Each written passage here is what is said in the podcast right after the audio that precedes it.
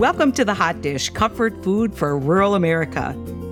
Well, we're no strangers to the challenge of living in a rural economy, but we brought in two really smart guests to give a further picture of the bigger forces at play.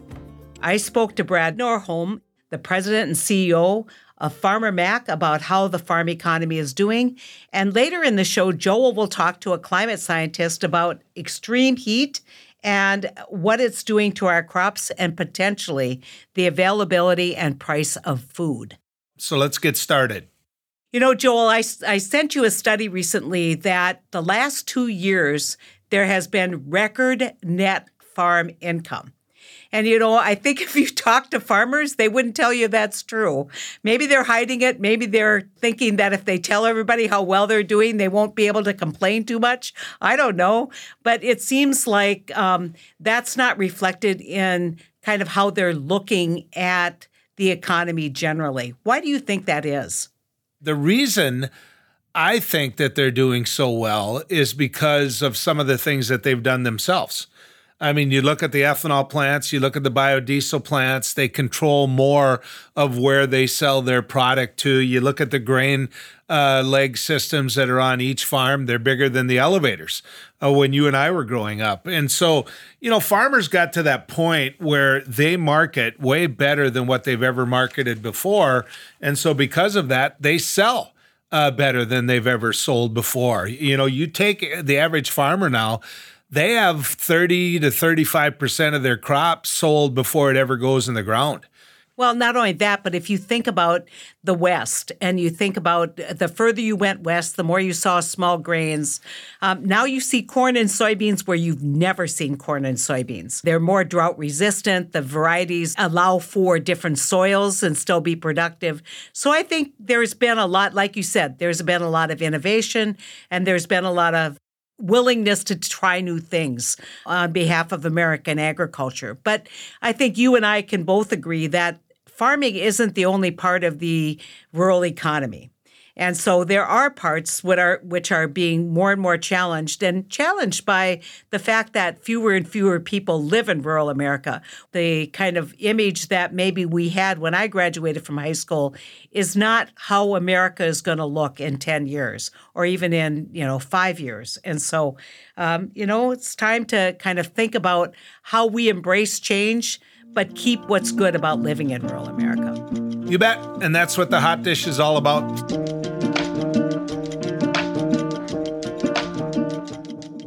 Brad Nordholm is the president and CEO of Farmer Mac. That's the nation's largest secondary market for agricultural real estate mortgages.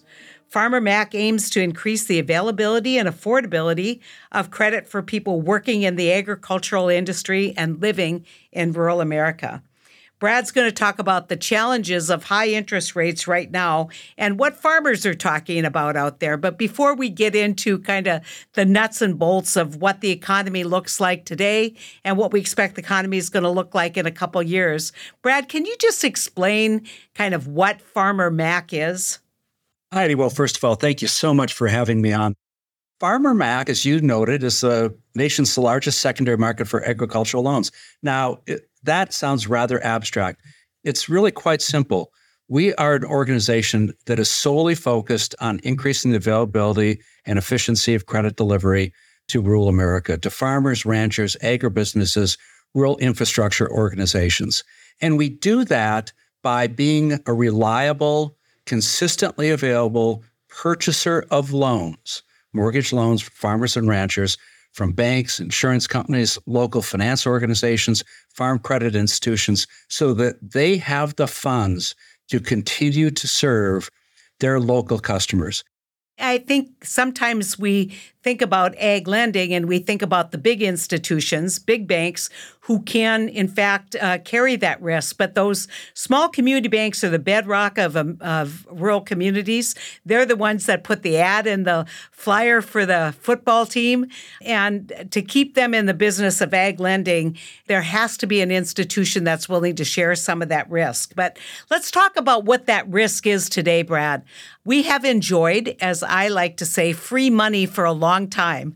Um, when your interest rate is actually lower than your inflation rate, that that pretty much tells you you've got free money, right?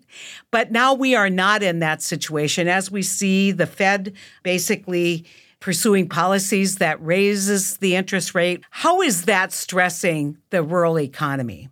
Well, it is. Let me just give you a, a couple of numbers. For a farmer or rancher that is undergoing a million dollar expansion, maybe additional storage, maybe additional irrigation systems, maybe buying um, land that's been available, come available from next to their operation for the first time in a generation.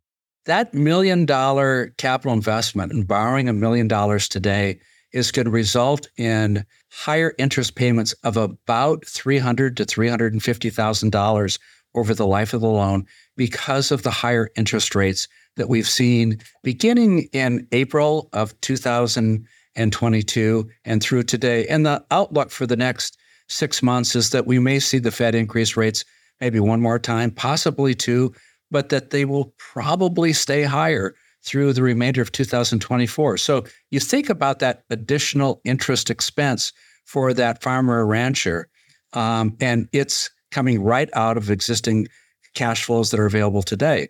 It has an effect of decreasing capital investment and pinching net farm income. There's no doubt about it. Interest rates are a huge component of the balance sheet and profitability. And we are now in an unprecedented, for a lot of young farmers especially, an unprecedented interest rate challenge that they haven't experienced before. Uh, how does Farmer Mac help weather that storm? And what advice would you have to farmers out there who are looking at making investments if they're looking at some way to decrease the cost of capital but increase their access to capital? Yeah, well, you, you make a very good point about the young farmer.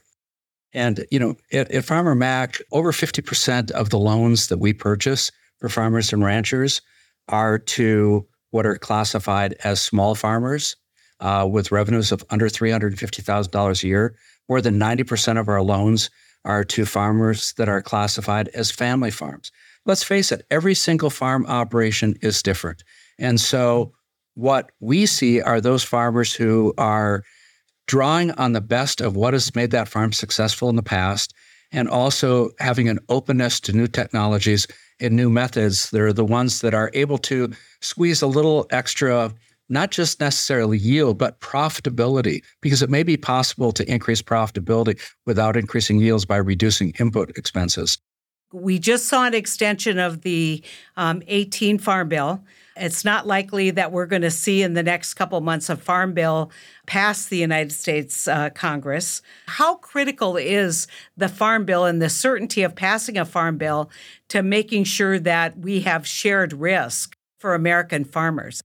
Probably the number one area of focus and concern that we hear right now is a continuation of federal crop insurance programs, absolutely critical to American agriculture. So that's something we're we're very much on the sidelines and, and cheering for. As it relates to Farmer Mac, yes, uh, we were created by congressional uh, authorization. We have a congressional charter. Any changes to that charter would most likely be made uh, in a farm bill. Our charter goes back 35 years ago. Who has a business that hasn't changed in 35 years? Uh, rural America has changed. 35 years ago, we weren't talking about the essential nature of broadband. We weren't talking about precision agriculture. We weren't talking about uh, the importance of telecom and, and broadband linked together. We weren't talking about uh, many things. And so, just as rural America and agriculture changes, Farmer Mac also needs to change. But put your hat on and look into the future on commodity prices. How does interest rate challenges, how does um, maybe trade challenges, how is that affecting, uh, as you see it, commodity prices going into the future?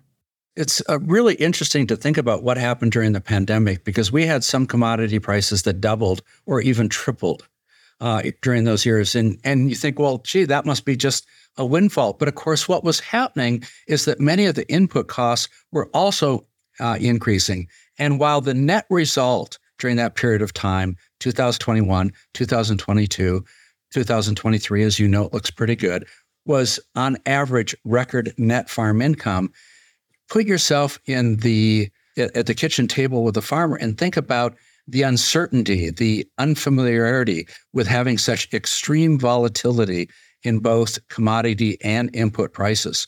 And, you know, just looking at the headline number of high commodity prices doesn't reflect the what I think is uncertainty and anxiety that a lot of people were feeling at the same time that the net result was record net farm income. There are a couple of other things that are, are really kind of unprecedented right now uh, as well. That you talk about interest rates, that also contributes to a strong dollar. A strong dollar contributes to decreased exports. And you look at the combination of decreased exports and consumer demand. And we have a situation right now where, really, for the first time in about 60 years, we are net importers, not exporters of agricultural commodities. So you put all that together, and I think going into 2024, uh, with continuation of inflation, net farm income is down a bit. Uh, there's probably going to be a little bit more conservatism in the expansion of farm operations, continue focus on operational excellence. And I think that it's likely we're going to see if a uh, slowdown and maybe even a slight reversal in land price increases because the relationship between what it costs to carry land, the return on land, and the price of land right now is really approaching record high levels. Mm-hmm. Even in North Dakota, only 25% of agricultural land is farmed by somebody who owns the land. We are getting further and further away from uh, this notion that this is uh, grandpa and grandma or mom and dad. They have two sections of land and they farm it themselves and they own it. That's not really the model that we're seeing. How has these changes in land ownership, how has that affected lending and how has that affected how, how you look at Farmer Mac at the future of agriculture? It's such a critical question. I think the foreign ownership particularly in the upper Midwest, has probably been there's probably more concern than there is the reality of the scale of it. But the landowner being separated from the operator of the farm uh, is an issue. And from the standpoint of, of someone who extends credit, such as ourselves, you know, we see the good operation, we see uh, the credit worthiness of the operation. But I think about it, you know, from the standpoint of just being an American citizen and kind of that social fabric of what happens when you separate the ownership from the operation of the farm. We have regular conversations and discussions about creative ways that we can encourage the next generation. And, you know, it'd be great to see that also encouraged in other types of federal policy. And I'm thinking specifically of tax policy that would make it easier to transfer with recognition of the equivalent of a step up basis to the next generation uh, earlier on. To want to close by asking you about the sustainability movement. Obviously, regenerative agriculture, uh, agriculture that's sensitive to soil. Are you seeing a lot of that in your credit? Are you are you doing any kind of work with various uh, extension services to talk about sustainability of soils and what that looks like going forward? Well, first of all, I think you know we, we all recognize that soil health is a very very important matter in productive American agriculture. The the healthier the soil, the greater the water absorption, the uh, greater mineral that can be transferred into uh, crop production, uh, the greater the ability to reduce use of of uh, fertilizers, uh, some insecticides and herbicides, and so soil health is a, of strong concern to everyone with regenerative agriculture, you know, we really don't have a good definition of what that yeah. means yet. And what I keep telling everyone is that, you know, there are many different farming practices as there are farmers and farms, and we need to respect that farmers need to make decisions based on local conditions, weather, uh, soil, and other conditions. On the other hand, you know, we are seeing increasing adaptation of different types of regenerative practices, beginning with cover cropping, uh, beginning with precision agriculture, reducing the uh, use of inputs, doing applying them more precisely as examples. That's leading to improved soil health. That is leading, in some case, many cases, to improved profitability. That's why farmers make that choice. And so we see that as very positive. Farmer Mac is here able to respond to the results that those people are delivering from being creative, as I was saying at the beginning of the program, uh, with their farms, because that increases their credit capacity. That increases their ability to expand and grow. And so um, we don't advocate for any one size fits all policies. That should be left to local, state, and federal government officials and, and policymakers. But we do respond to them and the results they get from them. Thank you, Brad, so much for joining us and congratulations on heading up an organization that is so critical to keeping small farmers in the business and providing credit to rural America. Well, thank thank you very much. That that is why we are here. That is our mission. We're very clear about it.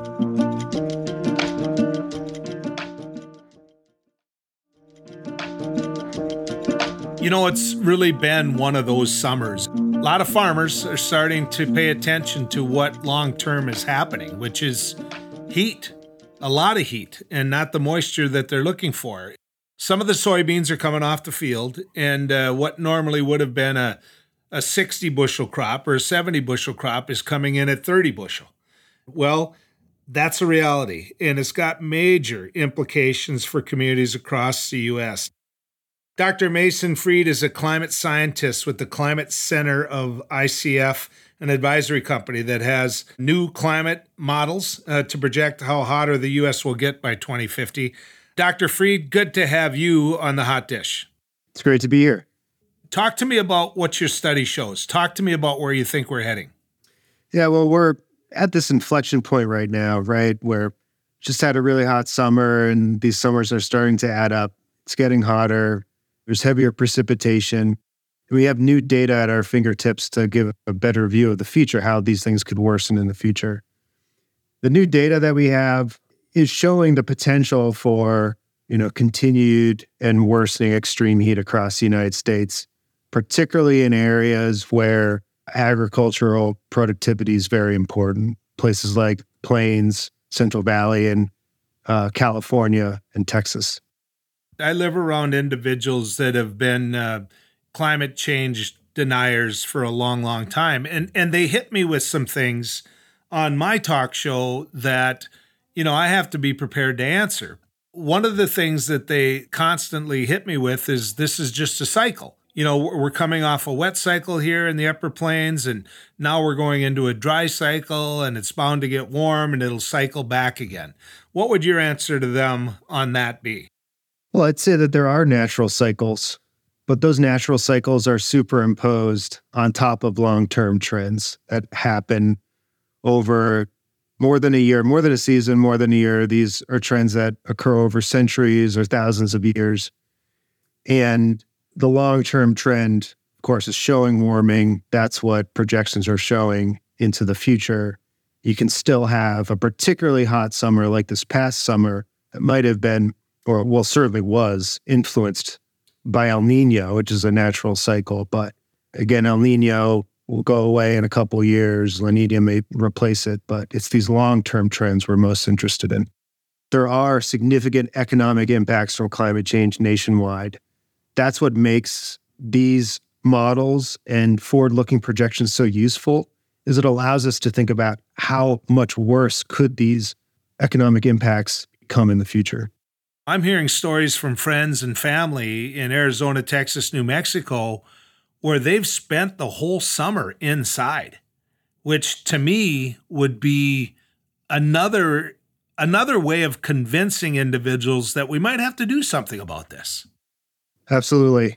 Phoenix this summer, you know, I'm here in Utah. It was hot enough, although this summer was actually cooler than the past two. But, you know, Phoenix, Arizona, New Mexico, Texas, you know, had really hot summers, particularly in areas of the southeast.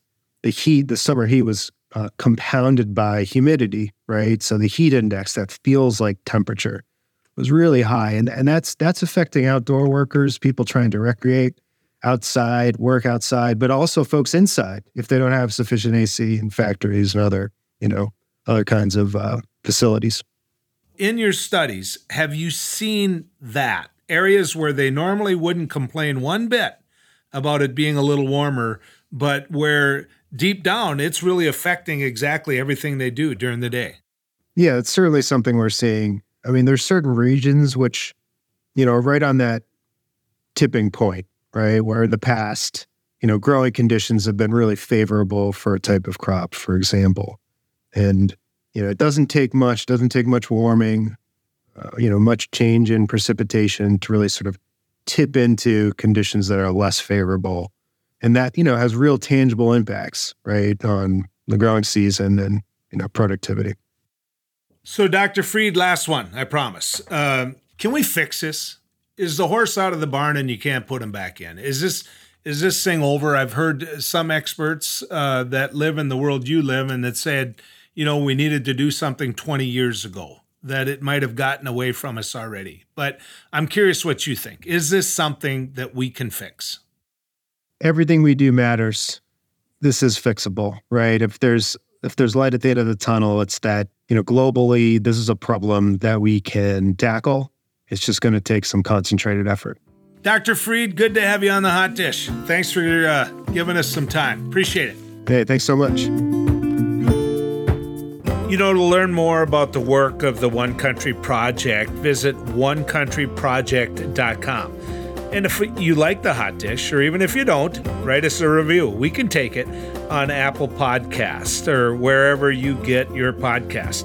And to support the important work uh, that the One Country Project is doing to elevate the needs of rural America in Washington, please visit onecountryproject.com forward slash give. Thank you so much, and we're going to see you in a couple weeks.